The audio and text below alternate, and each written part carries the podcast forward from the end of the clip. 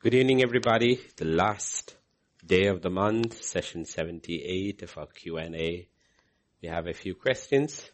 We thank God for all the questions. We thank God for bringing us through. Seven months are over, five months left, and so much has happened. But God was there every point of time He was there. We just want to thank God. So this evening, before we go to the questions, we trust God for the answers. I would ask Pastor Vijay, would you lead us in prayer? Father, we just want to thank you once again for this evening. Thank you, Lord, for every opportunity that you give to us to come together, to sit at your feet, to learn of you. And this evening, O oh Lord, even as we, Father, go through the sessions, session of Q&A, I pray, Lord Jesus, that Lord, your anointing would rest over a servant and all of us, all of us who hear.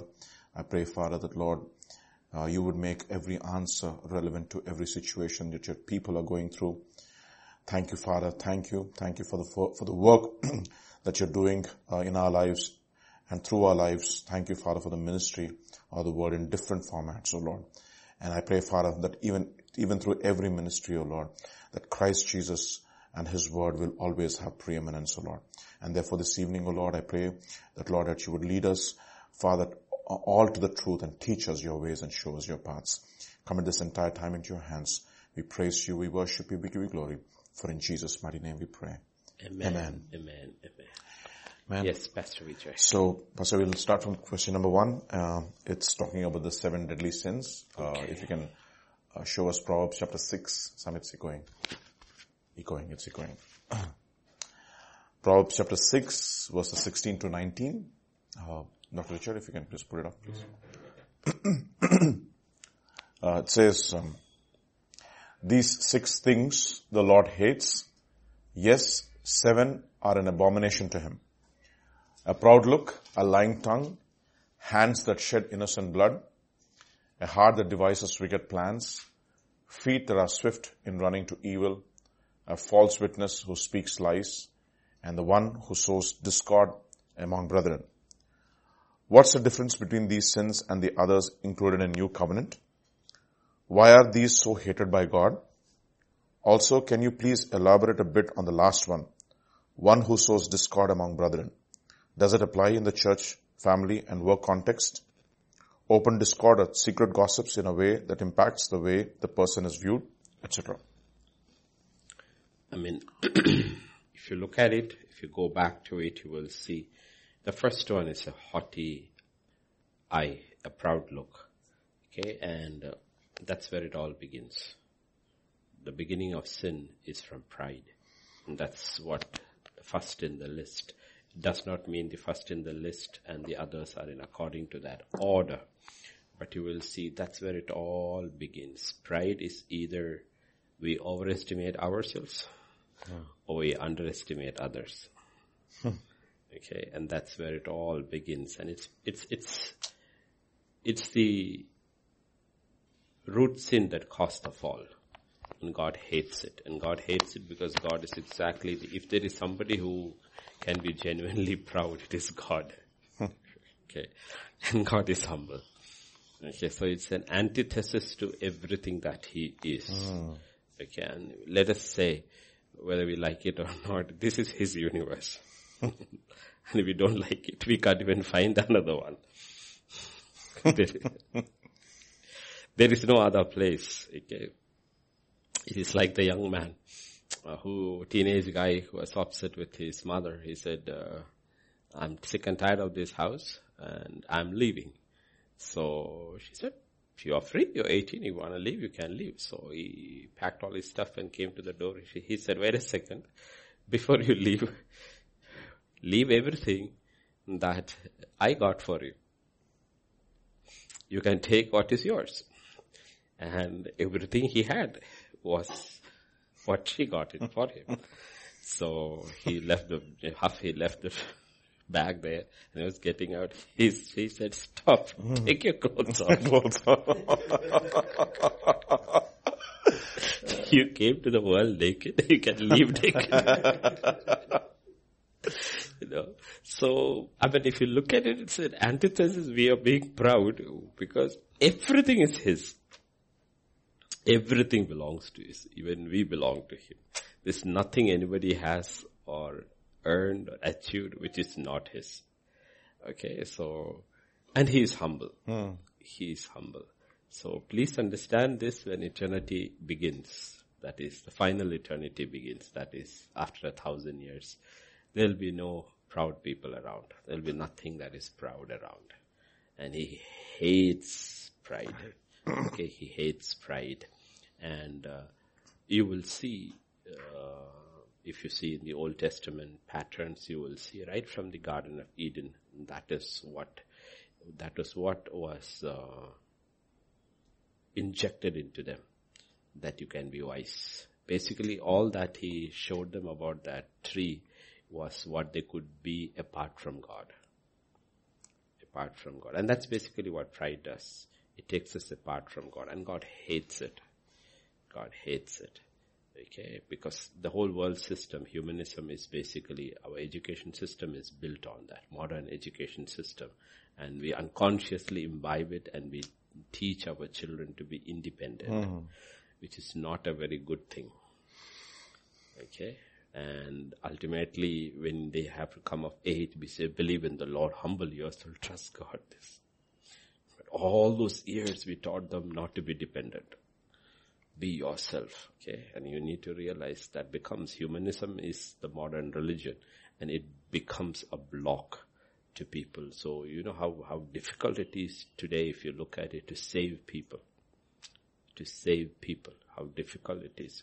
Like uh, in the Nepali message when we were looking at, because you are afraid does not mean you are not proud. Yes. Hmm.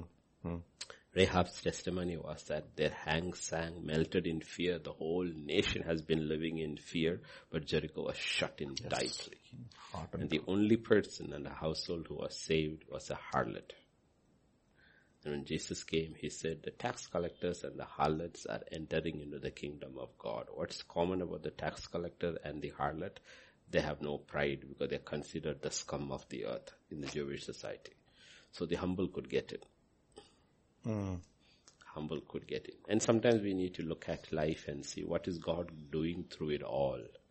What is God do- doing through it all? I mean, all the trouble that is happening. He's basically trying to humble people where they will come to a point where they'll cry out, Lord, help me. But if you read the book of Revelation, when the tribulation begins and the judgments of God begins, you will see people will not repent. Hmm. People will not repent. No. So the first and the thing that he hates most is haughty eyes, and then you will see it's a hmm. lying tongue. Okay, and God, he- see again, this is all connected with the devil. The devil is proud, and Jesus said he's a liar. Hmm. Okay, God is truth. The devil is a liar. Okay, God is truth. He's a liar. So we can understand, okay. If we will not understand certain things unless we understand who God is. Okay, if you want to understand why God heard certain things, it is because of who He is. Hmm. He is humble, so He hates pride. He is truth, so He hates lies. He gives life, and the devil takes life. Yes. Okay, God didn't bring death. The devil brought death. Okay, He said, if you eat, you will die. But the one who brought in death is the devil. Hell was not made for man. It's the devil who's taking men to hell by um, believing in a lie. Okay, so you will look at all that is an antithesis of who God is. God is humble. God is truth. God gives life. He doesn't shed. When He sheds blood or when He executes just, justice, ultimately, you will you will always know it is not innocent. It is guilty. It's guilty. And God does not pronounce guilty. He actually allows the evil people to live long. That's what Asaph's problem was. He's saying the evil people are flourishing and living. He allows them. You know why? Because he's merciful, because he does not want anybody to perish. Okay, so he hates the shedding of innocent blood. Innocent blood. A heart that devises wicked schemes. Okay, out of the heart comes, comes everything out of the heart. Okay, so that's why you see we are given a new heart, but we are not given a new mind hmm. we have to renew our mind. Okay, renew our mind. And the series we are looking at is connected with the mind and not with the heart. The mind has to be renewed. But heart that devises wicked schemes. Now if you look at it about the heart, Jesus said in Matthew 15 and verse uh, 19, right? Out of the heart comes all. Uh, out of the heart come evil thoughts, murder, adultery, sexual immorality, theft, false testimony, slander. Everything comes out of the heart. Now when it is talking about the heart, it is talking about where this is the, the person who is not saved. Okay, so when you are saved, first He gives you a new heart. He changes your desires. Mm. He changes the inclinations of your heart. He changes that. And if that doesn't take place, salvation hasn't taken place. I'm not saying you will be tempted. I'm not saying you will not be tested, mm. but the basic core of you has changed. It has changed. Okay. Then after that, how do you overcome? You overcome in the mind. The heart has changed. The heart has changed. Okay. Where you do not do, you know, the, that's, that's, that is salvation. And sometimes we need to understand, honestly understand in churches, people are not saved. They're trying to renew their mind without their hearts being changed. And they, they need to understand why they struggle. Because the first thing hasn't taken place. A change of heart hasn't taken place. The heart is still the same. Hmm. Okay, heart is still the same. So you're just sugarcoating the whole thing, but the person within has never changed. But when God does, He's doing, that's what the law did. If you look at what the law did was law only control the outward social behavior. It didn't change the heart at all. The heart was always the same. Heart was always. But in salvation what happens is it is not the social behavior that is changing first. The heart has changed. And then social behavior is changing because you are taught how to be a citizen in the kingdom of God. So out of the heart says everything. And it's talking about uh, innocent blood. In the earlier one, when you talked about innocent blood, if you turn to 1 John chapter 3 and verse 15. Cain of the evil one. 1 John 3:15. Anyone who hates his brother is a murderer and you know that no murderer has eternal life in him. Okay, now the only reason people do not murder, honestly, the only reason people do not murder is because of law and order. Law and order, okay. Law and order. When you look in the old days, where there is, where there, I mean, you look at the old movies in the West, what did the outlaws do? Why did they kill? Because that's why they're called outlaws. They function outside the law. And what do outlaws do? They kill. They kill, they murder, they loot. But we need to realize that are we not killing people only because of social behavior, because of the law, but in our heart do we hate our brethren? Mm. Jesus goes to the heart because the law, like I said, he says, thou shalt not murder. It's a good thing. It's a big thing. Uh, it's not a big thing. He says, he says, in the kingdom of God, you're not, uh, you're not being judged just because your actions were right. Your thoughts and your intentions. Okay, intentions, okay. So there's a radical change that has to take place. Because that is why for accidental deaths, there was refuge in the law. Unintentional. But intentional? No, intentional. Even if people do not murder like they used to do in the old days, it's because we have this system of law and order for a long time. Mm. But if we are living in a system of lawlessness, okay, like what is happening in US, the nation is falling into lawlessness. Okay, lawlessness. And unlike our nations, that nation is falling into lawlessness. Because when there is crime and when crime is not punished and the murderers and the looters are set off free, you see the videos coming out of it. You don't see that happening in India. Where young people go into supermarket, take the stuff and they run out and nobody is stopping them because everybody is scared. You try doing that in one supermarket of India. Forget the police. You don't need the police. The people there will beat you up. Exactly. Right?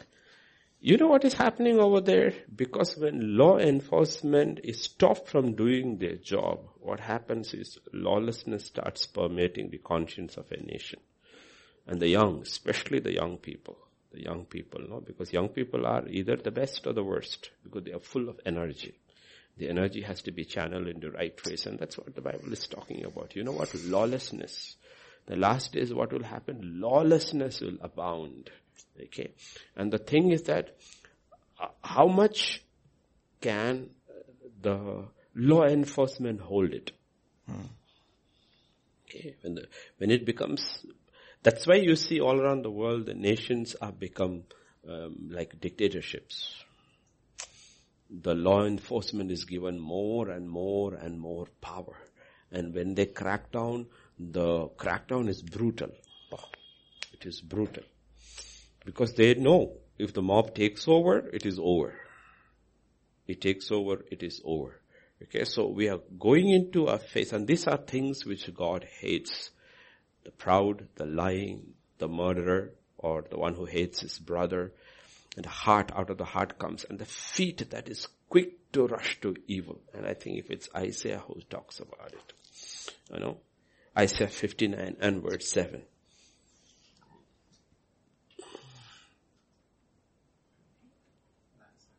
Fifty-nine, fifty-nine. Fifty. Five. Fifty-nine, not fifteen, fifty-nine. Their feet rush into sin. They are swift to shed innocent blood. Their thoughts are evil thoughts ruin and destruction mark their ways. But remember, it all started with the mind. thoughts. Mm. It all started with the thoughts. Mm. Okay. And they say on an average, by the time an average kid, modern day kid in any culture is 18 years old, he has watched over tens and thousands of hours of violence and bloodshed and murder. Okay. And if you think this does not affect your mind and your thinking and your conscience, you're fooled. Okay, you're fooled. You know? I mean, if you look at, I, I don't watch them, but if you look at the posters on the roadside, look at the kind of weapons they carry, mm, right? Yeah. Old days and all, it would be pen knife and all. Now even the knives are so big. Okay, nobody's with a small gun. They are with bazookas and all. I mean, they're all fighting civilians. And if you look at the violence that is over there. Okay? And violence is being glorified. Is being glorified. And I don't know, I think all this gaming, most of them yeah. are violent. Yeah. The kids are all hooked into violence. I mean, you get your points by killing others. Okay. it's killing others. So what happens over there is that when they get their chance, when they get, the only thing that is holding them is the law enforcement and you see what is happening in US. Okay, I mean, what is happening in US is not going to happen in other countries. Please understand that. It's a different game plan of the enemy. Because America is the most powerful nation and to bring them down, you have this defund the police movement going on in America. You don't hear that anywhere in the world. Where in the world is fund the fund police. The police. in America it's opposite because the devil's tactics is very smart. He knows America has to be brought down. It cannot be brought down from outside. You cannot bring it down from outside. It has to be brought down from inside. Because it's too powerful to be brought down from outside. So it has to be brought down from inside. And you will see an entire system of teaching has been going on for years where the minds are being brainwashed and you will see all these things is over there. All these things is happening over there. And you will see violence is on the streets. If God doesn't do anything, the nation is going down very fast. It will go down. Okay, ultimately. We are only praying, Lord, give us some time. Ultimately it will go down. All the nations will go down. So even when you look at these questions, we need to be very, okay. One of the things which you need to understand is like, don't put your hope in this world. Doesn't matter how look certain seasons may look. Don't, you will be very disappointed, you will be very discouraged. Don't you dare think about Achedin. There's no Achedin if you read the Bible. The Achedin is on that side. Mm. Okay? Like when we looked on Thursday, we said, uh, put on the helmet of salvation. Yeah. the helmet of salvation is the helmet of hope. The book mm. of Thessalonians says it is hope. And hope is not connected with this life. life. Yes. I mean, you think about the best you can think about this life, the best you can think about life. It's cut away by that death, old age, death, sickness, all that is gone. So there is, really there is no hope in this life. As soon as Adam and Eve ate of that tree, hope is gone. Mm. Hope is not in this life. And that's why Paul says in 1 Corinthians 15, 19 that if only in this mm-hmm. life mm-hmm. we have hope in Christ. We are the most miserable of men. Miserable of men. So even when we are looking at all these things, we will fight these things only if our mind is on what is coming. Because what we become matters there. Why do people all do these things? Why do they do all these things? Because their hope is in this life. Right? Why, why, are they proud? What are they proud about? Some achievement over here. With boom, fire will take it away. Right? What are we proud about? uh, can anything that we are proud about, can we carry it on to the other side? No, no. No. That's why Job is not upset. No, he's, he's hurting, he lost his children, but he's not upset because he's very clear. It's very simple. Naked I came, naked I go. Blessed be the name of the Lord. and the book of James and Timothy all talk about the same thing. and if you come to the seventh one, okay, and um, sixth one, a false witness who pours out lies, you know. That is what Jezebel did. That's what Jezebel did. Okay, that's what Jezebel did. Okay, and the Jezebel spirit is ruling over. No, you can hire and uh, witnesses any number you want. Okay, any number you want. False witness who pours out lies, and a man who stirs up dissension among brothers. Okay, now that's the one they wanted discussion. I want to go to Proverbs 28 and 25, then go to Romans 16.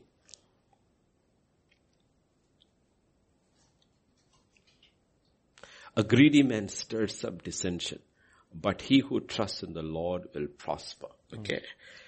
A greedy man. This, these are, these are reflections of the heart. Okay. The proud man, the greedy man. These are all people who stir up dissensions. Okay. And it can be so subtle, can be so subtle that if we are not discerning, we will not even notice it. Okay. Is there anybody from the house of Saul to whom I can show mercy? For Jonathan's sake. And who comes? Ziba. Ziba comes. He says, yes, there is one son called Mephibosheth. And then he adds one thing. What is that? He's yeah. a cripple. Hmm. Okay, he's a cripple. Okay. And you need to realize that is how the devil works. That is how the devil works. Okay. Why is the, those things added? This is part of dissension. This is part of gossip. This is part of slander, which cause rifts. Immediately somebody is brought low brought low. Brought low in our eyes. Okay. Immediately there is a, you need to realize how subtle it is. Subtle it is. And we need to understand how the devil works. If you go to Romans chapter 16 and verse uh, 17 and then verse 18. I urge you brothers to watch out for those who cause, cause divisions and put obstacles in your way that are contrary to the teaching you have learned and keep away from them. Okay? For such people are not serving our Lord Christ, but their own appetite by smooth talk and flattery, they deceive the minds of naive people. Okay? And we are talking about in the church. Mm. Paul is talking about in the church, it's been there from the beginning itself. Now there is sound doctrine, which is fundamental to salvation, and these people will bring in little things and try to divide the congregation. They will try to divide the congregation. Okay, that's how it, churches break. Because if you look at how they operate, and it can be in a family, it can be in a family, it can be in a workspace. But let's leave the workspace alone because we are asked to judge within the body of Christ. It can be in a home. Okay. It can be in a, in a, a church setting or a Christian organization. And these are not small things. This is how the, the devil is constantly working on people. Constantly working on people. Constantly working on people. And we have to guard our hearts because you know what we hear. Okay. That's why one of the foundational things about it is that one about pride, Romans will, uh, Philippians will say, always estimate the others better than you. Yes, Yes. Okay, better than you. And like we've been looking at examples, like Pastor Vijay said about even about our young Deepika and all. You look at everybody, everybody is better than you in something. Mm-hmm. and you are better than somebody else in something else. So we are all at par. Everybody is better. Somebody, some, so that gives you a very, at a very, what you call it, you think about yourself normally. You soberly. You sober. Okay? Sober estimation of yourself. Okay. Second thing is that envy comes in. Okay, envy came in. Envy is what destroyed Jacob's family. Okay, envy is why the Pharisees, uh, I think the water is dripping from the AC. Just take a look or switch it off here. Pastor maybe switch it off. Switch it off. Switch it off. Here, here. Okay. And uh, these are things we need to be very, very careful about. So in the church, okay, like that's what we say, nip it in the bud. But, yes. Sometimes people don't understand what leadership does. Why is he doing like that? Why is pastors doing like that? The thing is that because the scripture says what is more dangerous than some of the very overt sins. That gossip and slander and decision, dissension can destroy an entire church. While something else we are much worried about can be handled at an individual level. Okay. And Paul was, you know, Paul has named people Yes. in the Bible. Okay. One name is of course Alexander. That's not Alexander the Great. The Alexander the Terrible. in the coppersmith. Okay. okay. okay. Go to Titus 3.10. When he, Titus is about what they should, Titus should do in the churches, right? Chapter 3. Warn a divisive person once and then warn him a second time. And after that have nothing to do with him. You may be sure that such a man is warped and sinful and he is self-condemned. Bah, what a statement. oof, oof. Now, we will say, okay, now we, we don't take this seriously. We look at other things as very seriously. But God knows what can destroy a church, what can destroy a home. God knows what can destroy it, you know. Warn a divisive person once and then warn him a second time- time. There are people who come and they will divide. Wherever they go, they bring division. No? Division. That's why we always say and we say, please don't misunderstand it.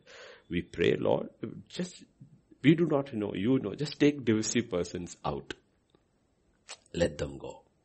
Let, let them go. You know them, we don't know them. You know? And most churches have been destroyed not by the things which we think which are big. It has been destroyed. Churches, I'm talking about organizations and churches have been destroyed by divis- divisive people. And God takes this very, very seriously. If you go to Second Thessalonians, chapter 3, verse 6. In the name of the Lord Jesus Christ, we command you brothers, okay, it's a command, to keep away from every brother who is idle and does not live according to the teaching you received from us. Okay? Because that's why we tell people, work hard.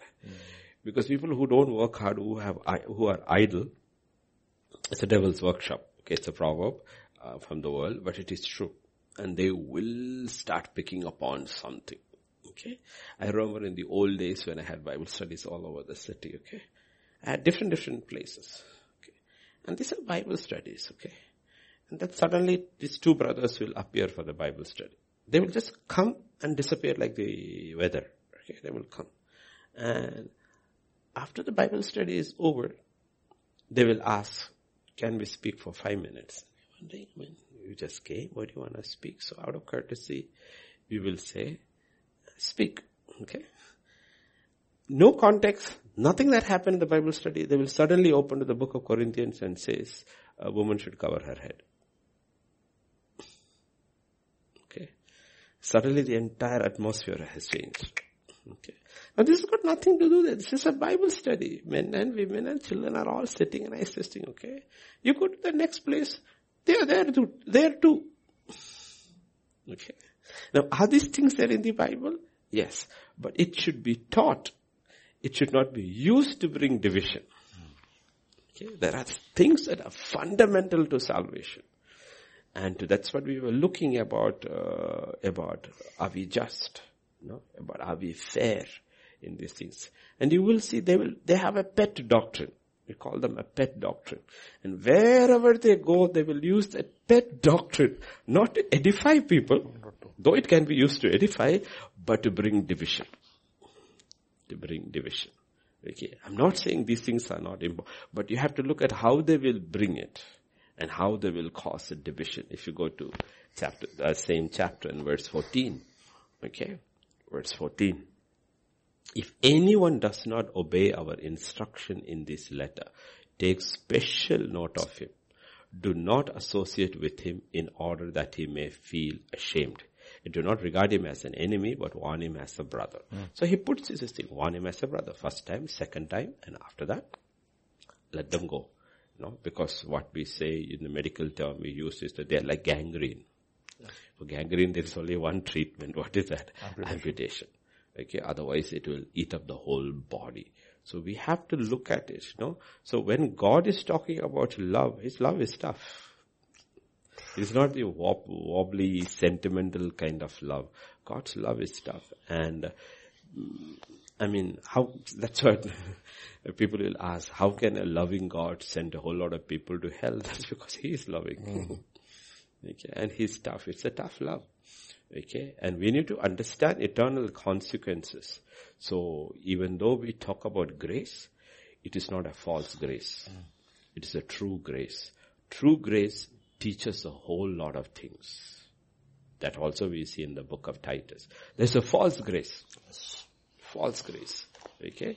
We need to be very, very careful. The grace we talk about is a true grace. For the grace of God that brings salvation has appeared to all men and teaches us to say no. Okay? Grace teaches, we only know about the grace which is preached in the world which only says yes. But this is a grace that teaches no. No. Mm. Okay, it's a grace that teaches yes, the grace that teaches no. And you are given a list here of seven things. And the seventh thing is the most dangerous in a church. Okay, in church. Now let us say there's an ex-murderer sitting in the church.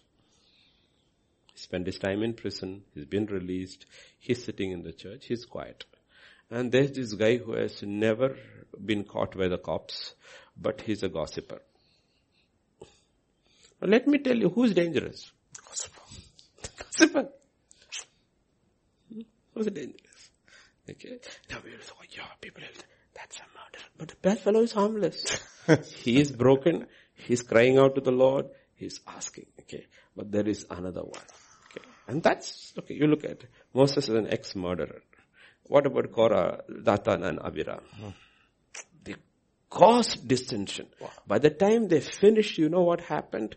That, that, that first generation mm-hmm. was irredeemable. Mm-hmm. And they did it. They did it. Okay, they did it. Okay, and in the family it started with uh, Miriam. It's Miriam. Okay, and these people will not tell you the real reason what is offending them. Miriam is offended because of uh, Moses' Cushite wife. Okay, but they won't tell you that thing. But they will bring something very scriptural out and that is the reason we are opposing you. Okay, that's what's happening in each of these cases. The reason is, the reason is different. Yeah. Uh-huh. And what they put forward is different. And we need to have the, have to have the discernment to see through and first warn them as a brother. This is not nice. No. That is what the Bible talks about offense. Okay, offense. And uh, let me tell you, God in His mercy, when He tells us, be this, be this, be this, is to protect us. Why does he tell us to be humble? Because if you are humble, you won't be offended. You will not be offended because you realize, you know, I mean, you call a beggar a beggar, is he going to be upset? Hmm? Hey, what is your caste? what difference does it make to the beggar? No, I'm a reddy beggar. Does he say? he doesn't say that. Okay? And that is what the Bible is talking about, you know. And these are deliberate things which you have to do and you do it in your mind. Mm.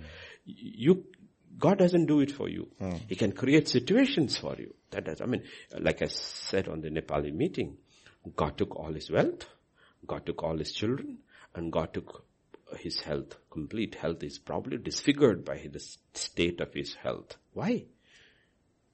Because this man is proud about his righteousness. Proud about his righteousness. God doesn't deal with everybody the same way. He deals with what is your core iniquity. Okay? You don't see God dealing with other men in the Bible as he dealt with Job. Okay. With Moses, what it is, he put him in his father-in-law's house for 40 years. Jacob, he made him serve his father-in-law for 20 years. But Job is a different case altogether. Altogether. Okay. So sometimes the things we think are less dangerous are more dangerous. More dangerous. Okay. And we need to realize offense is a very dangerous thing. Okay, hmm. very dangerous thing. So this is where the Bible says, humble thyself in the sight of the Lord. And resist the devil. Submit to God and resist the devil. And if we don't do that, the devil will win over us in so many subtle ways and we are not even aware of it, how it is. And what happens? We become somebody. I mean, you look at what envy did to Jacob's family. I mean, come to think about it. At the end of the day, he's just a 17 year old brother. He's a young boy. I mean, how deep is the dissension in the house mm. That they are willing to sell their brother as a slave, kill an animal, and pretend before their father that their brother is dead, killed by some animals. I mean, how deep rooted it went in a family. So if it can happen in a family, it can happen in a church. Yes can happen in a church. So God is warning us. Okay. Everybody over there, the entire Pharisee community knows Jesus is innocent. All of is innocent. Everybody knows he's innocent. What are they covering under? Oh, he blasphemed God. That is their cover. Their only cover is that he blasphemed God. He said he was God. And under that cover, envy. Hmm. Okay, because they were envy. The real reason is envy. Hmm. Okay, under that cover, they did a mock crucifixion and a mock trial and allowed him to be whipped and to be crucified. And nobody is moved. Nobody is moved. Okay, nobody's moved. That's how it works. That's why these things are very, very dangerous. Just because we are saved from the penalty of sin does not mean we are saved from the power of sin. It's still working in our minds. That is why we need to continue the way we got saved. What is that? We were justified by faith. So when God's Spirit confronts you, do not justify yourself. Do not justify yourself. Okay. Do not justify yourself. Okay. How does Ahithophel justify what he's telling Absalom? How does he justify? Why is he able to do all that? Because he's justifying it all based on an incident which took years and years ago. Yep. Justifying, okay. And you know what happens? It leads to his own death. So we need to understand the devil works. I mean, family issues, husband and wife, parents and children, we need to detach ourselves and deal it with very objectively. Objectively, yes. Very, very objectively. And subjectively, the thing is that, like God love them through it all. We will not allow, I wrote a line over here. What was that? Hate is like acid. It damages the vessel in which it is stored. Right? Hate is like acid. You see, acid cannot be kept in most containers. Yes. You need to have special glass. Acid needs special containers. You know, and the heart of man was not meant to be the container of hatred. Hmm. It will eat your heart off. It will eat hatred, envy, jealousy, bitterness. This is all from, if you ask this question, why is this devil for 6,000 years after man? What is, what are you going to get of it? Yeah. He cannot help it. It is hatred and it's bitterness. Ask this question. Okay. You are kicked out of heaven. Right. Did man do anything to you? No. No. Then why are you after man? Because God loves man. that is how I get back at him. What are you going to achieve by this? Nothing. Nothing. He knows his end. Nothing. Okay. And this is the nature the devil wants to pump into human beings. And that is the seven things listed over there is how people end up ultimately. You know, how they end up ultimately. If you look at this is the nature of the devil. This is what the devil is. He's proud. He lies through his teeth, if he has teeth. Okay? He's forever from the beginning till today he's been shedding. He's a murderer. That's what Jesus said. And his heart is forever devising wicked schemes. And by the time the tenth generation came and we are coming over here, we are right over here. Thoughts of people are only evil. Only evil. Evil means, I mean, even people who are working are always devising excuses. Wow how to excuse why they are not working. Yes, that's true. That's true. The mind is already working. Yeah. Right? Already working. The company says this is it. And he already working out lies and putting it in nice sugar coating. I mean, mind is constantly, okay, the company puts pressure. But the fact is, you are under pressure. That does not mean you should lie. Mm-hmm. You should lie. Okay, your faith should say that, you know what, I will say the truth and pay the consequences. The mind is constant constantly, constantly, constantly, constantly. And that's what they're, they're talking about. And they're quick to rush into evil. False witness who posts out lies. This is the accuser of the brother. Okay? Just because of the fact that he's been forgiven and he's been proclaimed not guilty, do you think the devil stops accusing people before God? No, he no. doesn't. That's why all these things is written for our sake, not for his sake. He will still not stop accusing. But we are saying that you don't walk under condemnation because Christ is speaking up for you. Okay?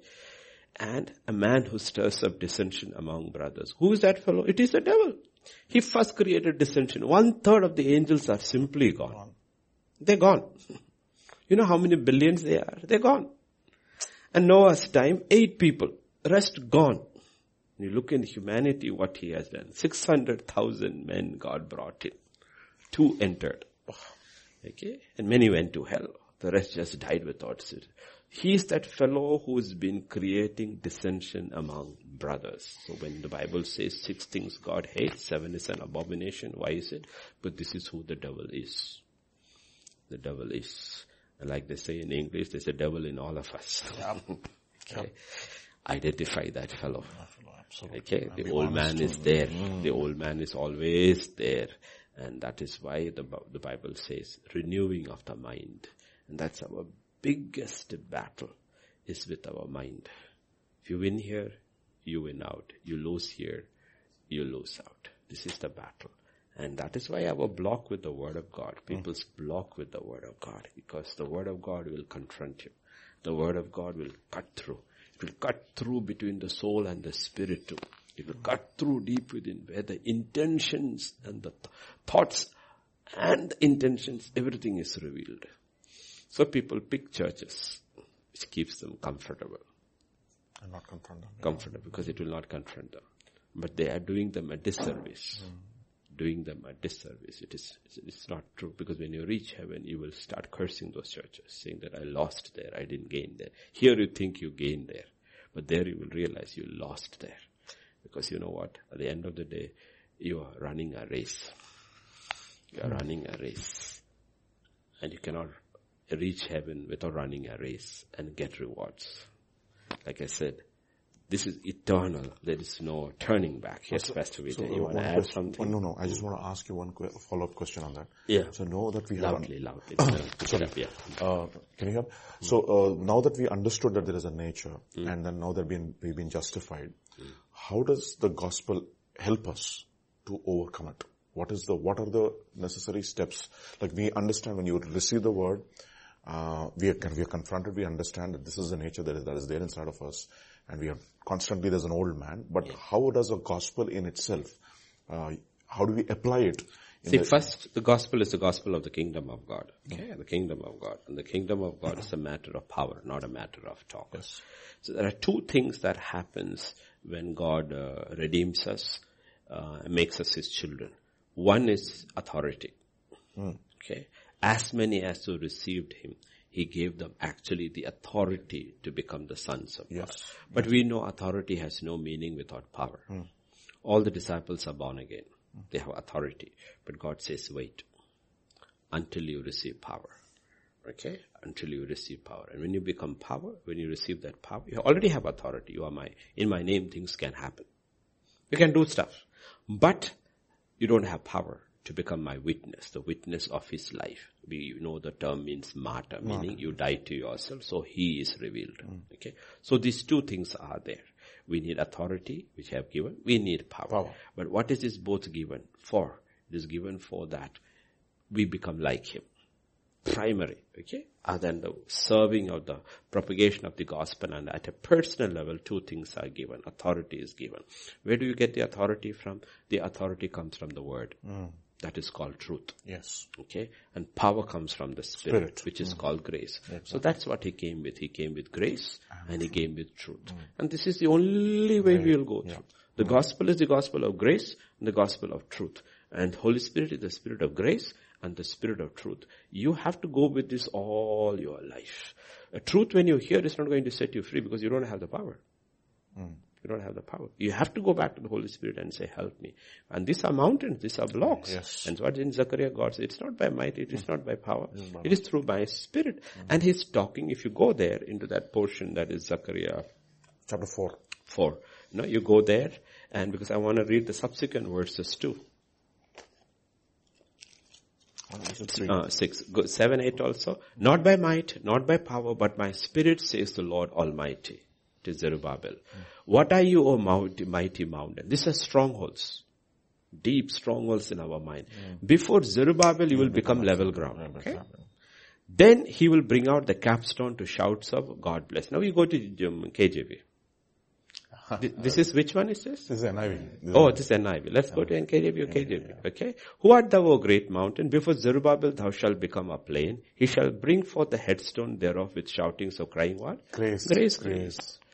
Grace. Made it into blessing because out of His grace we received blessing upon blessing. Basically what is it?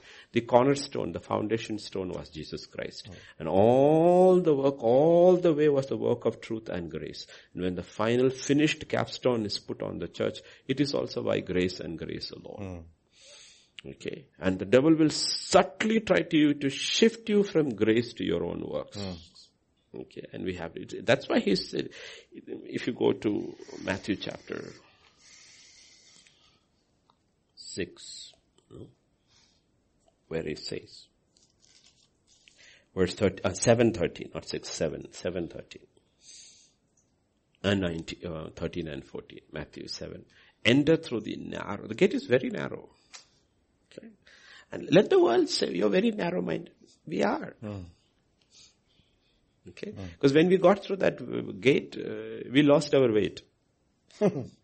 Hallelujah. We we are very narrow minded because we entered through a very narrow gate. For wide is the gate and broad is the road that leads to destruction. Many enter through it, but small is the gate and narrow the road that leads to life and only few will find it. Okay? Find it. Now Jesus is talking about eternal life. And he's talking about, if you want to put in the context of the church, it is not that very few will be saved. Many will be saved. Very few will end up there victorious yes. because of the nature of the deception that lies on the way. The devil can't steal your salvation. So what does he do? He will steal your rewards. That is why we have to keep thinking on heaven. Hmm. Keep thinking on heaven. Okay, you know what? It is worth it. It's worth it. It's worth it. Even today something happened. So while the worship was going on, I had to give a text back by, um, uh, email back by saying from First Peter 4, 13 and 14. Somebody went through a very bad patch for the Lord's sake. And you have to always tell them, no, don't get depressed. Don't get discouraged. What is that? 4, 13 and 14. Yeah. Rejoice that you participate in the sufferings of Christ so that you may be overjoyed when his glory is revealed. If you are insulted because of the name of Christ, you, you are, blessed. blessed. for the spirit of glory and of God rests on you. Otherwise what will happen? You see, this is how the mind has to work. If you don't know your scripture, you will get depressed. Why were you there in this situation? Because simply because you're a Christian and because of your testimony. They harassed you, they insulted you, they did all kinds of stuff for hours together over there in the police station, and now you go back and you're down. How do you come out? The Spirit doesn't operate in vacuum. You have to give Him the word to operate. If you don't give the word to the operator, the Holy Spirit will still wait there. Yep. He's got all the power, but you are, you are not empowering him in your life, in your free will, choosing a promise to stand on. And mm. this is the, the promise. Honestly, if you look at the promise and you receive the promise, you know what? Your spirit will lift. Amen. And you'll forget. You know what? You start rejoicing. Yes. You know what? Oh wow. Oh, mm. Oh wow. You wow. No, you, you, you will flip out of it flip out of it, you know. And this is the situation, you know, when people talk about persecution and all that, you know, the, they sometimes get offended with me, not our churches, I'm talking about other churches when they write to me. I tell them, you know, what does the Bible say? What the Bible says. Are you being persecuted because of Christ? Yes. And what does the Bible say? Rejoice. Rejoice. If you don't, God cannot work. But that's His promise. You rejoice, I will do. I will do. That's what he did with Paul and Silas. That's what he does with everybody. You choose to rejoice. How do you rejoice? it is written. That's your word. That's your promise. And the Spirit of God lifts you up. I'm not saying in every case people come out of prison, but your spirit is no longer imprisoned. You're free. You're free. If you look at that situation, what is interesting is the doors are open. Nobody leaves. Think about any prison in the world. You go open the doors and leave it open. Everybody will run out.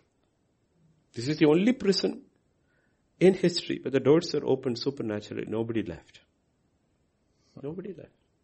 They were so caught up in the glory of the moment where the Spirit of God fell upon everybody. Nobody wanted to leave. Because for the first time they are experiencing liberty. Freedom, yes. They are experiencing mm. liberty. Why do you want to leave a place of liberty? Mm. Okay. It became a church service. Why do you want to leave? We will think liberty was in the world, but they were experiencing liberty in the prison. Mm. The Spirit of God is over there because two people chose to respond to a situation according to the Word of God. Okay. Often we look at liberty as being outside. No, no. that's not what we are teaching in the church. church. Liberty is primarily in the mind. Mm. Otherwise the richest people in the world should be all free people. They are the most miserable in bondage people. They don't know what liberty is. liberty is ultimately in the spirit, in the soul, in the mind. And it comes through truth and it truth grace. Jesus says the truth will set you free. And he says when the Holy Spirit comes, the Spirit of truth comes, he will lead you into all, all truth. truth. That is how we are. We are being progressively being set free. Nobody is fully free. Mm. But we are in a battle. The only thing is that don't give up the battle like Demas. Quit men love the world. What happened? He lost the battle. Because when he says he's going into the world, the enemy took over his mind. Promised him liberty over there. But he doesn't realize he's become a prisoner and gone. Okay. That's why we took about these three generations over there. First generation in Egypt, bondage of body, bondage of mind, cried out to the Lord. The Lord brought a savior over there, did magnificent things, brought them under the wilderness. Now they are free in the body, they are bound in their mind. Hmm they're still enslaved in their mind. So they wander for 40 years. God took care of them. You know, it sounds terrible, but God took care of them. He fed them, He clothed them, He protected them. That's the life of an average Christian. Feed you, clothe you, keep you. But they're not doing anything for God. Did these people do anything for God? Nothing. You look at an average Christian in any church, what does he do for God? Nothing. What is his testimony? I have food, I have clothes, have a house. I'm okay. but that's what they also said and they lived a better life than us. We work for that, they didn't even work for it. They got it free.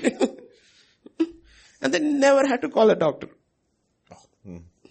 Never had to. There was none feeble or ill among them. But if you look in the spiritual point of view in eternity, what a miserable life. Miserable life. Eternity, how do they end up as? Nothing. And the next generation fought. Now they had to fight. They're already free in the body. Mm. free in the body. But they have to fight for the Freedom. freedom in their Mind. mind. Yes. You have to pro- possess that promised land. And from there the battle begins. And it's the battle of faith. They have to fight by faith and the power of God. But as they start winning, they get more and more and stronger and stronger and stronger. Okay? And God is not insulted or anything to the point Joshua can stop. Wow. Oh, that's amazing. Okay? And God hmm. listened to a man. He said, that's what I want you to do. That's what I want you to do. That's what I'm looking for. And that's what Jesus also says. You know what? You need to have that. I said greater things than things you shall do. You shall do. Okay? And that's what, you know what? I- I'm not boasting. We have done more things than Jesus has done. I have preached in more languages than Jesus did. I have traveled in more countries than Jesus did. And he is not offended. He's not offended. He's not offended. Okay, you look at it, he's not offended at all. Okay, um, there is no one bone of envy in Jesus. He is very thrilled about his younger brothers and sisters. He says, I want you to do more than me. Okay, because it gives my father great pleasure. Yes. Because he loves us all the same way. You know, and you have to, otherwise we will not win this battle. These battles are very, very serious. People are bound in their mind. You can, con- and one, like we've been looking at, the biggest block is pride. It's pride. It is pride. Actually, uh, I was uh, listening to a documentary on C.S. Lewis. Um, they were on C.S. about C.S. Lewis. Uh, the guy who was telling the documentary, speaking about him, he was saying, C.S. Lewis was the free, uh, the freest man, my, man I ever saw in my life. I came across in my life, simply because he would rejoice in everybody's success, Success. and he would enjoy himself. that, that's remarkable. He was rejoicing in It's everybody's simple thing. you know, I mean, honestly, until, I mean, also it's all got to do with upbringing and all, but all that has to be broken down. That's where teaching comes in. Teaching, you know, we all come from dysfunctional families, but that should not be an excuse. It's a reality, but should not become your excuse. Okay? Like, uh, I think I had a good family. I don't think we brothers and sisters were ever jealous or anything about each other. We always took care of each other and always the elder ones took care of the youngest one. That is why even now my elder, now they, the un- unbelieving ones are offended with me only because of my faith and hmm. nothing else. Because they think like, they think about him and me that we wasted our life after all this education and career investment and also they think that way. Okay. But other than that, they have, we have never had issues. We never had issues as brothers or sisters. We never had any issues. Okay. And think about as a church like that. Church like that, you know. No, we rejoice in our brother's success and all. No, we rejoice in their success. Absolutely. and hmm. a simple, simple thing. No? And the same thing, take it. In, the thing is that people are not able to see the church as a, a real family. Hmm. A real, real. It's a real family. It's an eternal family. Okay? And when you come that things, things, you break those things down, that we rejoice in somebody's success, and we grieve over, somebody's failure. Yes, loss. Yes. Failure. Absolutely. Absolutely. Failure. No? Some of the ones who are not failure, we push them and push them and push them and push them. Get something, do something, get something, do something. Okay, come on. Okay. And we are not condemning them at all. Yeah. We're not condemning at all. Okay. The same thing that happens in a family. Right? Yeah. In a family, you know. like when I now look at Siri, you know, it's really exciting because she's a special needs child. But in the past few months, how that child has changed. She's very confident. Her English has changed. Her math has changed. Her language has changed. You know, honestly, I'm telling you, if you put her on par with many of our normal children, she's far better. Hmm. She's far better. She's far, far better. And she's much more disciplined than most children. Of course we get thrilled over is that your child? No, it's a special child. So says the system. It's a special child. But there's not a single morning where I have woken up and not heard her get up on her own and pray first. Every morning I can hear her pray. Can pray. Okay. Every, I mean, think about how many of our children pray on their own at that age. Mm. Absolutely. Many of them? You know, every day she does her devotions. Okay. Every day she learns a memory verse. Okay. And now she's academically also doing well. You feel excited. Okay. You feel excited. Okay. Honestly, I could look at her and say, you know what, spiritually she's doing better than my own children. Hallelujah. Much more disciplined. Okay. And don't we get excited? Mm, Absolutely. Mm. Excited. No. And that's what you're talking about. It doesn't matter who is in the church. It's a family and when people do well, when as me, especially as a pastor, I get excited only when people do spiritually well.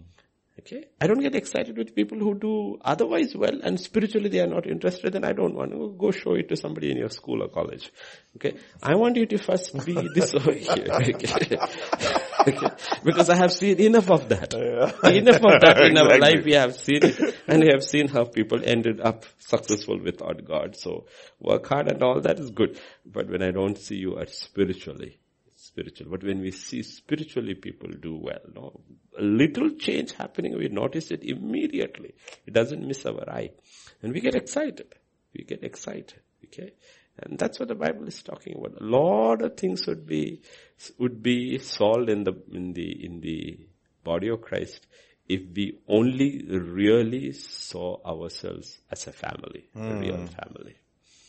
And there's no room, honestly, for envy. Of course, Uh, Jacob caused much of it by giving his, but our God is not partial. Yep. God is not partial. He does not partial. He's just. Yeah. He will reward hard work. Absolutely. He's just, but he's not partial. Mm-hmm. He's not partial. Yet he's very kind and sympathetic to the weaker ones. Because a smoking flax he will not put up, mm. and a bruised reed he will not break. So that way you will see his absolute. We have to think about being just like him. One rewarding those who work hard and giving the extra boost to the one who is very weak. Okay.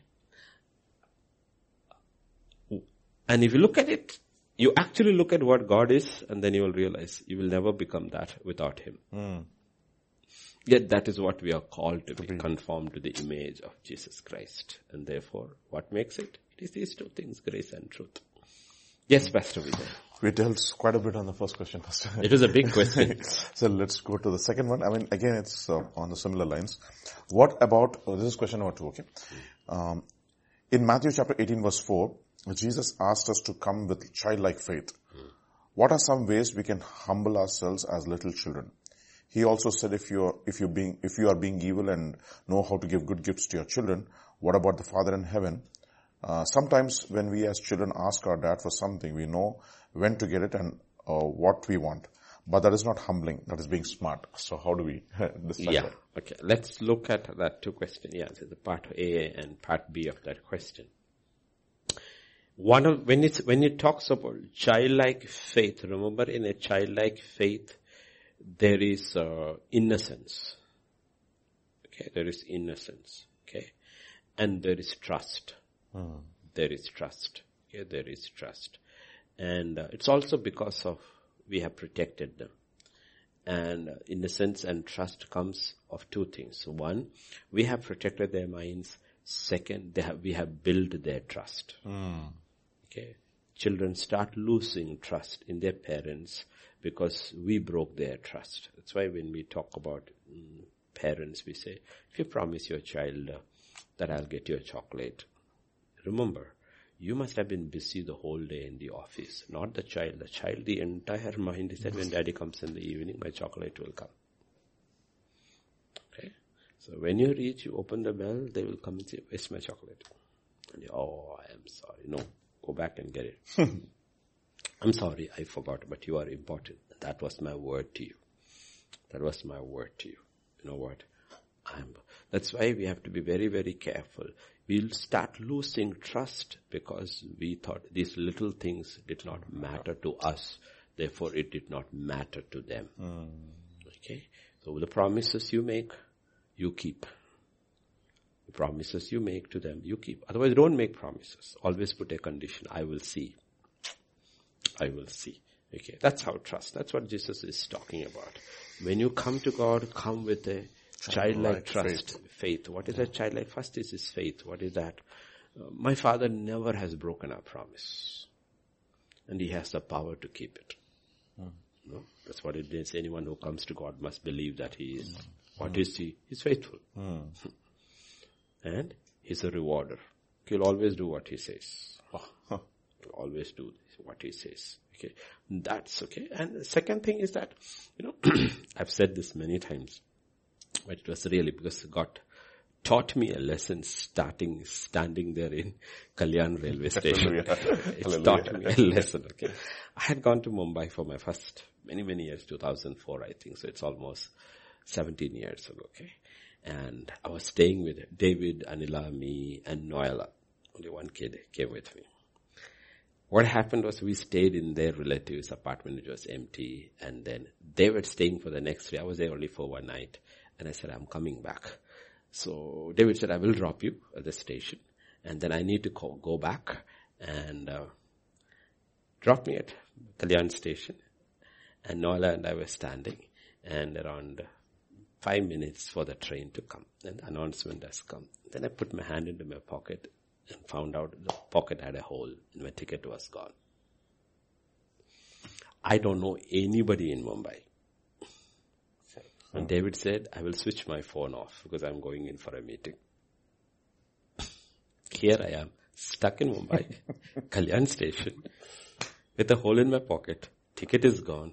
Train is announced. And who do I say anything to? So I looked at Noela and said, she just less than 10 years old, 9 years old or something, looked at and said, honey, dad lost his ticket. She looked at me and said, okay.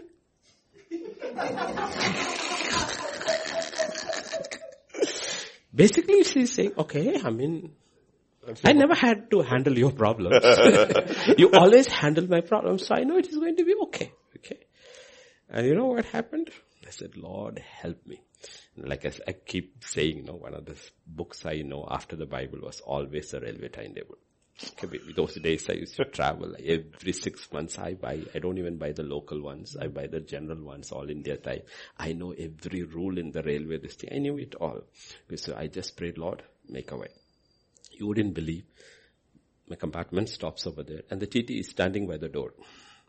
So I went to this TT and said, I know my um, seat number and my coach number. I lost my ticket. He said, with the child, just get in. I got in and sat in my seat. Nobody's going to sit on your seat because mm. you had lost your ticket. So he comes back later and he said, now what do we do? I said, this is what the law is. Mm-hmm. This is what you, he said, thank you sir. I forgot what to do for the This is what you do. And he wrote that from this thing, whatever extra you had to pay, like this thing, okay. But the Lord was telling me, did you see? Your child was not afraid. Hmm. Child was not afraid. She was not afraid. She was not bothered at all. She didn't lose her joy. She didn't lose her peace. Nothing at all. Why? Mm. It's a problem because, why? Because she, her dad would take care of it. And he said, you know what? When you come to God, come with like that. Mm. Okay. My dad will take care of it. No, But God, that, it's a simple thing. You know, when you come to God, anyone who comes to God must believe that He is. What is He? One, He is faithful. He never breaks a promise. Three, He's all powerful. Mm. No, no, we are not. That's what God is saying. You evil fathers know how to give good things mm. that is within your power and within your goodness. how much more your Father in heaven. Okay, how do you Father? And that is how we come to God. We come to God with a childlike faith. Okay, childlike faith. And that's how David comes. You know, no man goofed up like David mm. goofed up. But every time he'll come back and God will smack him a couple of times and say, after, it doesn't matter, you are my child. He comes back as a child. Yeah. I, I, Pastor, this morning, uh, actually, Peter was uh, singing that song, no? mm. uh, Thank You, Jesus, that song. He was saying Abba Father. He was uh, singing that, he introduced us, we were singing that Abba Father, Abba Father. Okay. One of the struggles that I've, I mean, we have often seen also in our own, in my own life also, mm. to, act, uh, to really have a proper understanding of the relationship between me and God as a father. And that's where that the is, devil that, messed up. So that is, that is one of the reasons why I think many of them, many of the believers also struggle because uh, they think that God is a hard taskmaster or is a disciplinarian or whatever the, whatever the uh, pre- prejudices or preconceived notions that we have. So how do we break and, and have a clear understanding? Because when you, when you're saying that childlike faith, it applies to everybody. I mean, you're, you're giving it, it applies. See, that's what the devil has done from the beginning. if you see the entire narrative on the system that's happening, the attack is on fatherhood. Because I've never seen in our, I mean, at least very few times I think we have actually sung that song, really confessed, Abba Father. Uh, maybe in that one, one song, because very difficult to say that actually. And that's why Jesus came to show us what the Father is like. And most of the issues children face in life is because of the wrong concept, the broken homes, because of the missing father. And because when he comes and Jesus says, pray our father, and what is the image you carry? Yes. The image you carry is the image of your father.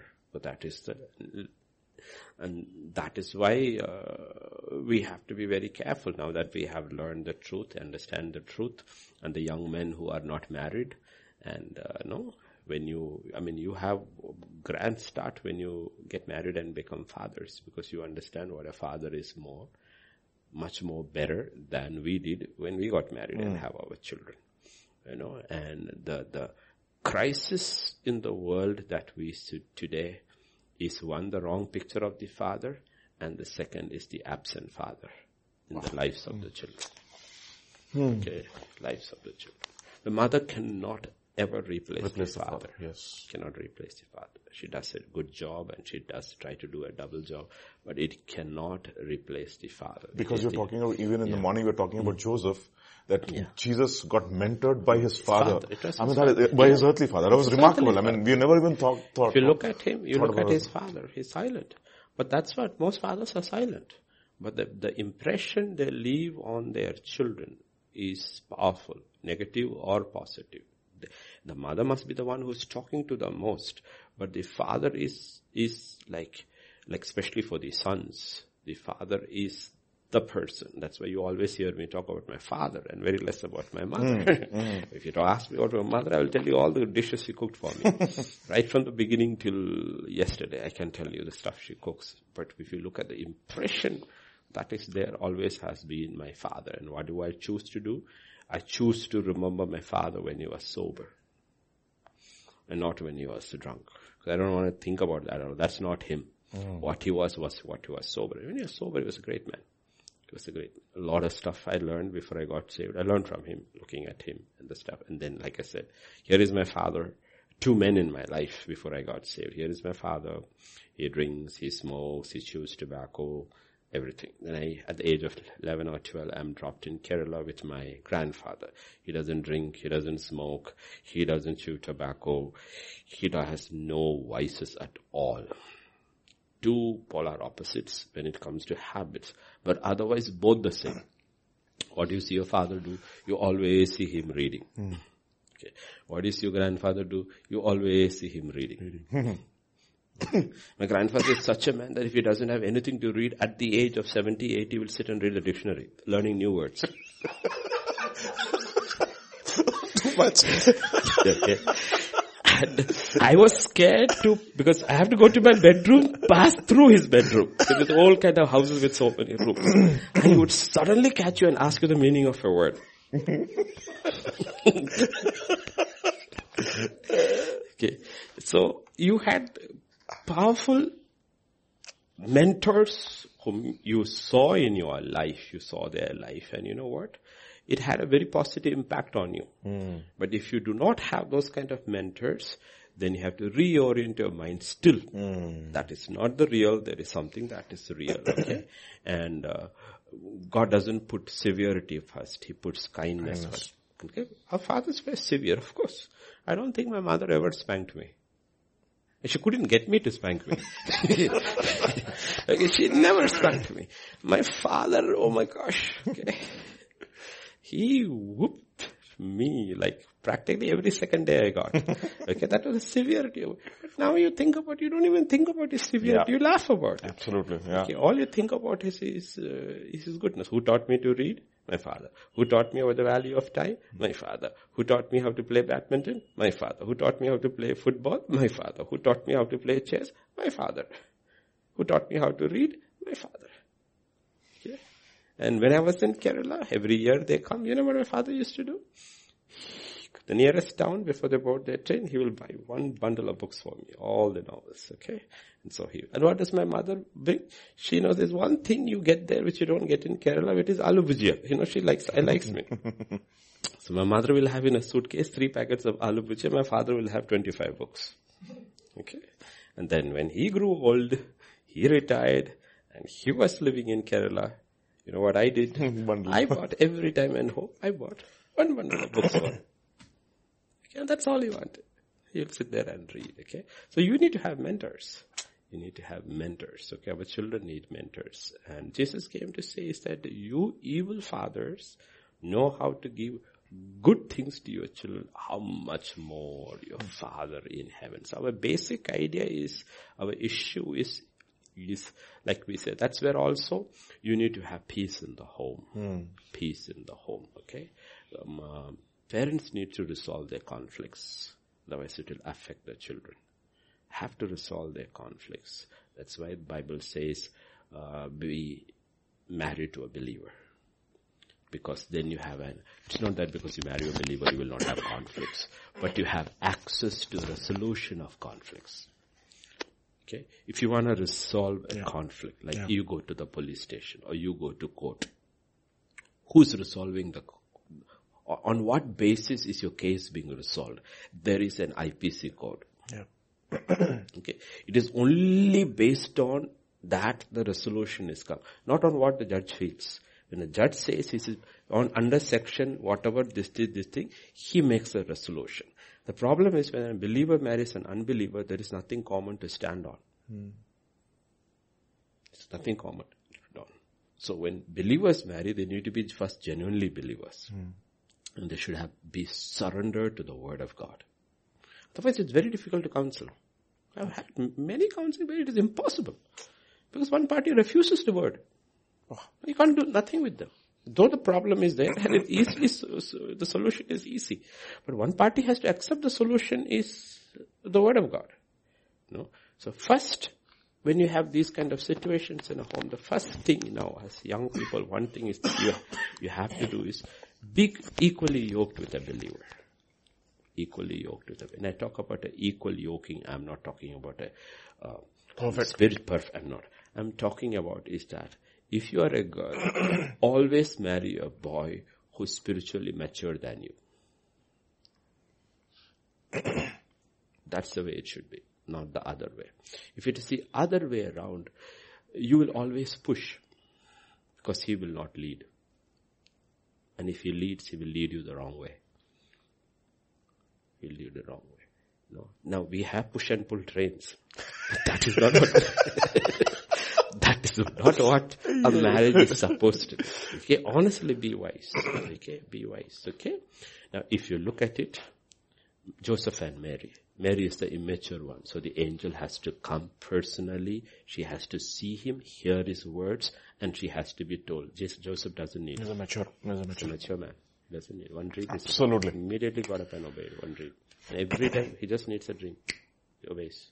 No this thing at all. But if it was given to leading to Mary, she will say no, because Gabriel hasn't come. Know? So even when God chooses, no, God chooses, we need to understand. These are simple fundamental principles.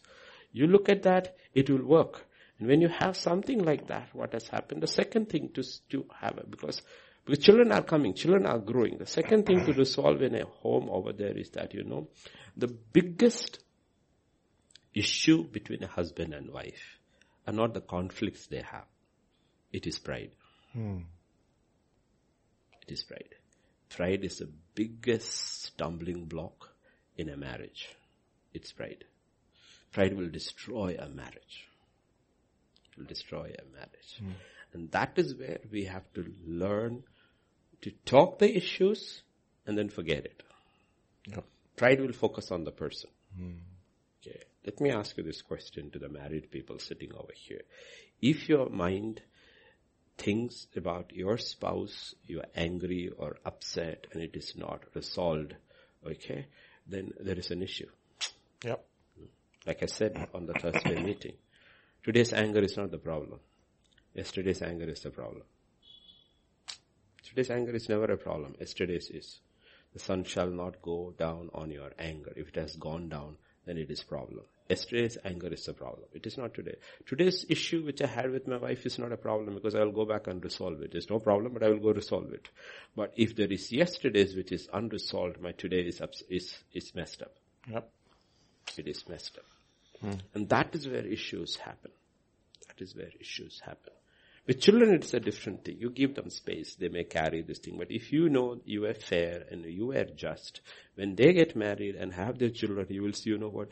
Oh, daddy was fair. Mommy was just. But then they will understand. Sometimes you cannot explain it to children. Hmm.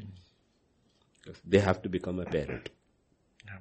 Then they will understand, oh, this is why daddy did this way, this is why mommy did this way. They will understand it, okay? Because it's a difference. It's like, you know, uh, I think is that famous uh, Hindi novelist uh, called Premchand, right? Premchand. Premchand, yeah, yeah. Premchand. I think he's the one who writes this short story about a panchayat election or something. I'm, I'm Amrita Pritam or Premchand. Okay, he talks about this guy. He's not a good, decent guy. He's a crooked guy, and then he wins the election. But when he wins the election and becomes the Panchayat president, he changes completely. So somebody goes and asks him, what happened to you? He said, I don't know, but the seat changed me. Mm-hmm. It's a William Becket also. Yeah, The Becket story. William, the, the Archbishop of Canterbury, no, yeah. Mm-hmm. murder in the cathedral, okay? Yes. The seat changes you. But here maybe you don't see that happening in today. they are changing the seat. Okay? Okay. But what I'm saying is that only when responsibility changes people, because you suddenly realize, you know, and uh, these are fundamental issues where people face. People face is when, uh, but you cannot change it. God is the Father cannot change this. God is a father and he is the father. And we have to, and the church has to change it because the church may be full of people who have come from broken, dysfunctional homes and they have a warped idea about who the father is. And therefore what happens, the church has to change that. And it is upon us. It is upon us to change the picture. Okay, we are kind and we are severe. But even when we are severe, we don't break people. Amen. We don't break people. We are always kind, you know, because our God is kind. Till when? Till He comes back. The only ones we are careful about is ones who cause dissensions. With them, we are very, very careful. Why? Not with them, because we are careful for the others. Sure. Others. So whenever there was an issue like that and happened in the church, what did I do? I got all the young ones and said, close your ears. Don't mess up your minds. It's got nothing to do with you nothing to do with you. Close your minds and stay out of it. Okay? No? Stay out of it. Otherwise what will happen? It will mess, you up. And whenever church splits and all have happened, when the leadership haven't dealt that way, what has happened is, is messed up the churches. Mm. Broken into, splintered into groups and all. So we have to protect them. We have to protect the young ones. And that's why we tell parents, when you and your wife have a issue, shut the door. Even if your children are small, put something for them which they like and say, watch, daddy and mommy are talking. Talk. They should not hear because simple language, none of their business. Yes, exactly. One, they should always grow up in an atmosphere which is secure. Exactly. No insecurity should come into their minds. The house is a, should be a home, should be a secure place. There should be no insecurity over there. And as young families, we have to, you apply these principles. When God creates no insecurity with us. You are saved, you are saved. If you're genuinely saved, you are saved. He said, I'll beat the daylights out of you, but that doesn't unsave you. I'll beat you all, like Indian, you remember about that um, um, Punjabi um, guy or boy or um, this thing? In US, you know what? He filed a case against his father for abuse or whatever and the father had to be go to the police station, go to jail and come out and, and then after things were all resolved, the father didn't say anything. He came, they, they came to India for a visit. From the airport till the home, the father beat the son up.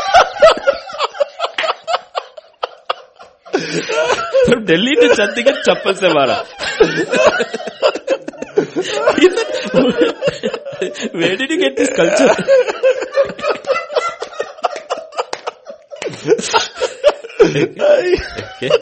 That is our God. All the way home he will spank you. He will spank you. He will spank you. So don't understand, don't go by this Western philosophy and all. That is a reprobate this thing. Stick to the Christian this thing. Our Father won't let go of us. He will, He will beat us all the way to hmm. heaven. Okay. So we need to understand just because God disciplined, like I'm one son, child in the family. Like if you have, I'm the youngest, there are four of them. I got probably, no, I, I there's no comparison. I don't think my eldest brother ha- got beaten. I don't think my second brother must have gotten a few. And sisters never got. And I got in like in, there is infinity. That's the term you can. But you know what?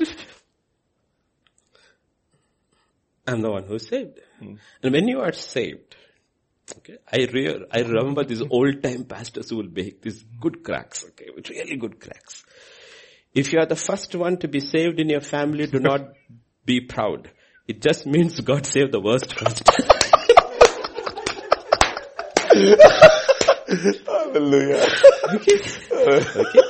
Because honestly, if you were to talk to my mother or father when we were young and talk to them about salvation and say, among your five children, who do you think cannot be saved? Would have said the youngest one.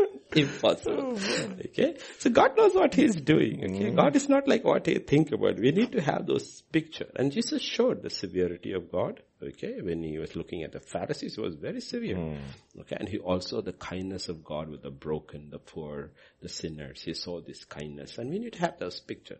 And at no point did He dilute God's truth. Yes, yes, yes. You know? That is our struggle. Our hmm. struggle is holding the scales, the balance, grace and truth. Grace tilts this way or tilts this way to hold it balance. So sometimes we will preach on grace, then we'll come back to truth and then we'll go back to grace because we have to handle the balance so that people will not become liberal or people don't become Pharisees. okay? So it is like, it's, it's a struggle. Why? Because the gospel has been perverted. So it is not easy. It is not easy. So we have to keep on trusting God to balance, balance, balance, balance, balance because you have to hold on to God and He is a Father. Pastor, I think we think you can only take one more last question. I think we should take the controversial question today. Which one This is is question number three. I'm not going to mention the name. Okay. Mm, uh, there's quite a few in the ministry who did their masters in theology or divinity in seminary have been renouncing their faith in public and also have become anti-Christians. One such person is so and so. Yeah, take that. That's not on the system? That's not sure, Only for us. Okay, okay. Uh, mm, so and so, master's degree in literature, etc.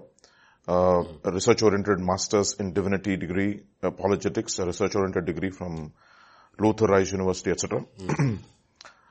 For, comes from a unbelieving background, and now she's an ex-Christian. Now all over social network on debates and and set out to exposing Christianity with other ex-pastors, etc. She has much of theological principles understanding, uh, has understanding in theological principles, but using it to hammer God and His children. It's heartbreaking, wondering if they were ground in their salvation before and what makes them to take such drastic steps. What, I mean, in this case or cases like this, one of the things which I understand is that they were never saved in the hmm. first place. Okay? First place. They were not genuinely saved. See, like, like I said, salvation is a, it's, it's an experience. It's of the hmm. heart and the mind. The heart and the mind. It's not the mind alone. It's the mind and the heart. The Pharisees knew the scriptures, but the heart never changed. Okay, and a lot of people like this happen. They come from non-Christian backgrounds, they accept Christ, and then they go abroad. Everybody wants to go to America. Okay, and if you don't get in anywhere, you'd go do a master's in divinity. And you go to one of these mainline universities, seminaries, where they teach you not to believe in God. Yeah. So true. Okay. So they come back with all these, uh, what you call it, higher criticism and uh, all those stuff, which are all German philosophers and this, I mean, they, they have broken down scripture where it is just theories. And, uh, they didn't break it properly. Okay. They mess up your mind completely. And they come back as literally as reprobates. Yeah, reprobates. Okay, and that's what has happened to the entire Europe, this thing over, over there, the people sitting over there. And you know what? And the, the theories, so many of the theories supporting homosexuality and transgenderism, it's all now coming out of the church. Yeah. Coming out of the church. See, this is what the problem happens. You know what happens, um, when the, The city that was supposed to be on the hill or the, the light becomes darkness. How great. And how great is the oh, darkness? yeah, okay? That's where the problem happens. But in many, many of these cases of many of them where I have seen is that they were truly not saved. They're truly not saved. They were just, no, it was an intellectual this thing. See, an intellectual thing, you can always change. But the heart cannot be changed. Hmm. Heart cannot be changed. Okay? Your ideas can change. But your heart cannot change. So salvation is first a matter of the heart. Hmm. You believe in your heart. Yes. You believe in your heart. Faith is a matter of the heart. Hope is a matter of the mind. But they go together. So if your heart has not changed and intellectually accepted Christ, you can intellectually accept another idea and reject this. But if your heart has changed and your mind is being changed, you hear another idea, your heart still says it is not true because I know him. Yes. You go to uh, Timothy, what Paul talks about. You know? Second Timothy chapter. Second Timothy chapter 1. I know whom I believed. Chapter 1. Yeah. And verse 12. Second Timothy chapter, yeah. That is why I am suffering as I am. Yet I am not ashamed because I know whom I have believed. These people say, I know what I have believed. I don't believe that anymore. That's the difference between the whom and the what. Okay? Okay. The whom and the what. Okay. And you need to understand, when you're talking about whom, we are talking about God. And that's why God keeps on saying, He never changes. Now, this is like in the previous question, this is some of the issues people face in marriage because people will come and say, you know, no, yes, I loved him or I loved her, but that's not who she is now or what, who he is now. The person has changed. When I first met him or her, she was like that, he was like that. But the person has changed. Changed for what? Not for the better, mm, for, for the worse. worse, yeah. But when it comes to God, God is always the same. Mm. He's infinitely loving, kind, holy, righteous. He never changes. And when Paul says, you know what? I know in whom I have believed. And I'm convinced that he's able to guard what I have entrusted to him for that day. What is saving him is not his theology. What is saving him is the person to whom he committed his life. But intellectual believers are believing on an idea. But the idea is not going to save you, even if it is true. The person behind the idea who is going to save you. So if you receive, because many of the philosophies of the world are very powerful. Mm-hmm. The gospel is very simple. And the simplicity of gospel is centered over the work and the life of a person. Okay. If you listen to Buddha's principles, very powerful principles. Islam, Sharia. Any religion you take, Hinduism, is, uh, Hinduism, I mean, religion is full of philosophers and philosophies. Hmm. Very powerful. But do you know the name of any philosopher in Hinduism? You don't know them. You know their philosophies. You don't know the philo- You know the Vedas. Who wrote the Vedas? Do you know who wrote the Vedas? No. You don't hmm. know. It doesn't matter who wrote it. Hmm. But that is not what Christianity is. So when you become a Christian, in your mind, believing in espousing the theological arguments of Christianity without Christ, you can have another argument and you will say, you know what, that argument sounds better. Because without Christ, all the arguments seem the same. All the arguments are say, Do good to the others, do what you want mm, others to do, do to them, do not kill, do not lie. What is different between them, with that and the other religions? Which other religion will teach you to kill or to steal? No religion teaches you that. So it becomes par. And then you look at other religions, then the philosophy and all the, these things sounds better. So now I don't believe and you use what you learned here against it. Okay. And that's what people do. People will take the entire Old Testament and use that against Christianity, saying, look at your God. This is what God did. Mm. But they don't tell you the whole picture. Yes. They don't tell you the whole picture. If that God went to China and killed people, that God came to India and killed, killed people, that God went to Africa, he didn't do any of that. He only said one place. It's my real estate. I've given it to my people. Move out. And I'm mm. giving you notice. Your landlord gives you two months notice or three months notice. God gave them 450 years, Years notice. notice. Please move out. my people are coming. And when they came also they had an option. Just surrender. They'll say no, we will fight. And God being the owner has a right to give it to anybody he pleases. It's as simple as that. Okay. And those who deceived them and made a covenant with them, God honored it. Yes. 500 years later, God hmm. still honored a covenant that was made in deception because it was made in His name by His people who did not ask Him. Mm-hmm. That is our God. They don't see the complete Right? picture. Mm. They don't see the whole hmm. mm-hmm. picture. Our God doesn't change. The elders did not seek with God. They made a covenant with the Gibeonites. And now Joshua is gone. Judges is gone. Saul is there. And Samuel's season is over. Saul goes and kills the Gibeonites in zeal. David is king. How many hundreds of years have passed away? Famine first year, second year, third year he goes, asks Lord, what has happened? He says, because Saul killed the Gibeonites. But aren't they our enemies? Yes, but they made a pact with you. And I honored it because they made it in my name. That's our God. That's our God. You see, they will use pick at this thing and they will use it. Why? They were never saved. They were reprobates. They were reprobates.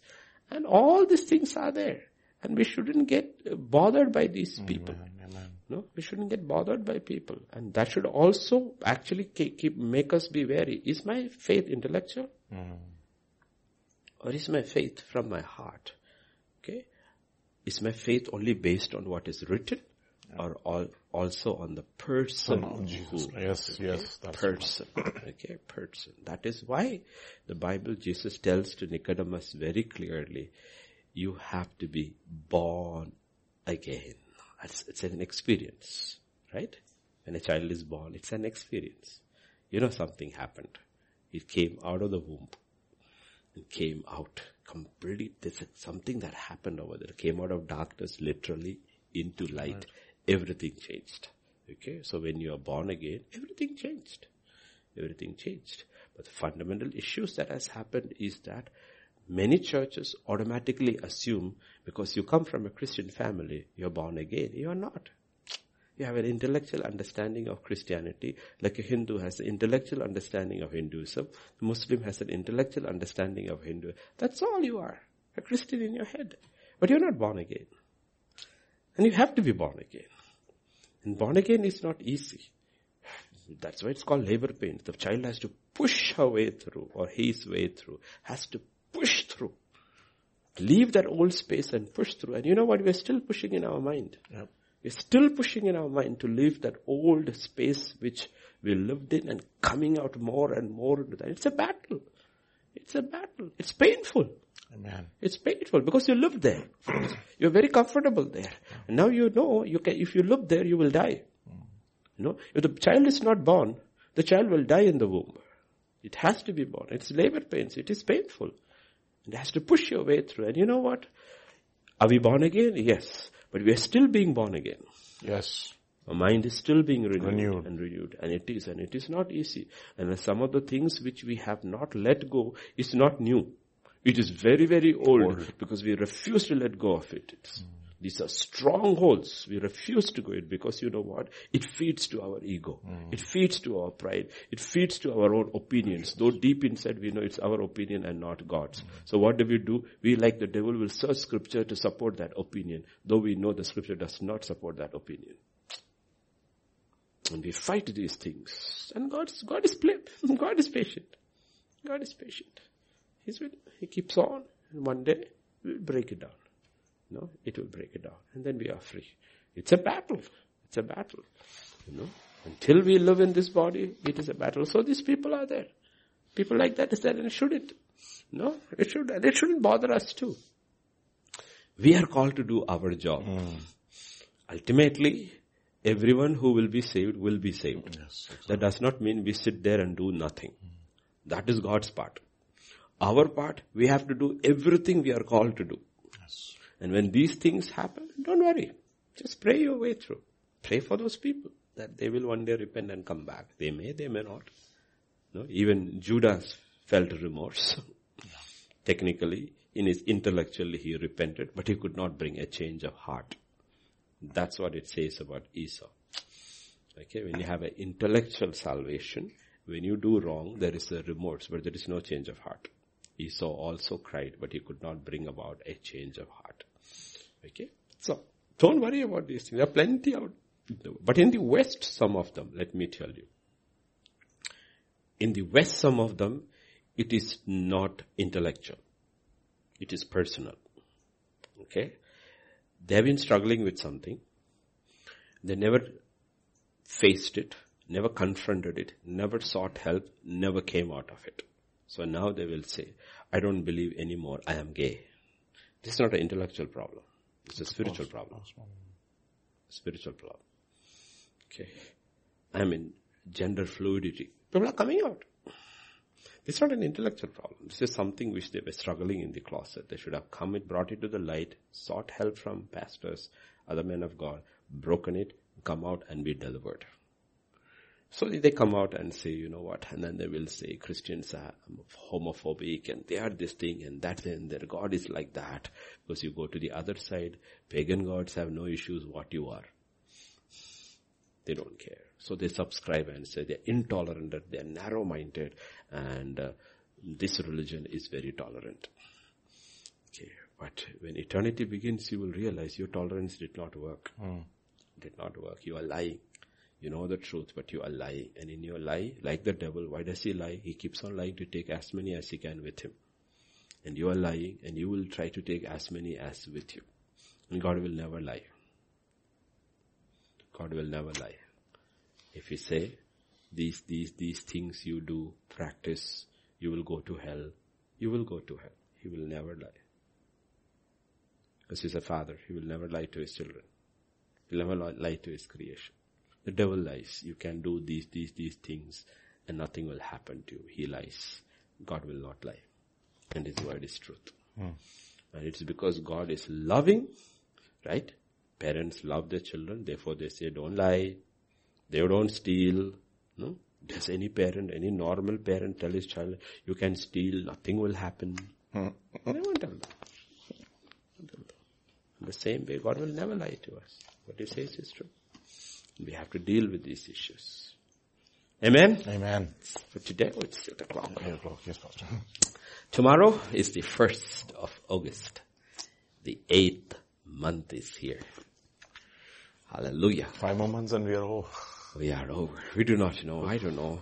I, honestly, I do not know which way things are going, but we still know there's a battle going on and uh, we are not losing that battle. Hallelujah. Outwardly, it doesn't matter what happened. Spiritually, we are not losing any battle. We are not losing. We are winning. Why? Because God said so. The, the, the, gates of hell cannot prevail against the church. Mm. It cannot. If He said it, it is true, mm. the church will never lose. It cannot lose. Certain churches may lose, but the church will not lose. Certain denominations may lose. The church cannot lose. It cannot lose. Okay. Mm. We stand on that victory and we see that victory and we will believe August will be continue to be a year of a month of victory. Father, this evening we just come to you, Lord. I just want to thank you. I just want to praise you. I just want to worship you, Lord. The last question, Lord, they asked so many mocking you, scoffing you. And they claim to be Christians. They have masters in divinity. They're all over the internet and right-wing, Indian right-wing TV channels and all mocking you, Father. But you loved them. You died for them too. And when you prayed on the cross, Father, forgive them for they do not know what they are doing. You prayed for them too. And if they can come back, they will come back. But we are not faced by any of these things, Lord, because it doesn't matter what people say, you don't change. Nobody can change who you are. You are God and you're God forever. And there's only one God and it is you. And there is none beside thee, Lord. All we can say is we are grateful thankful that you saved us. Or we too would have been a reprobate. Either ignoring you or scoffing you. And if we don't do it, it's not because of us, it's because you intervened in our life and you saved us from hell, literally hell, Lord, where all scoffers will ultimately go. You, you saved us. We just want to thank you for salvation, Lord.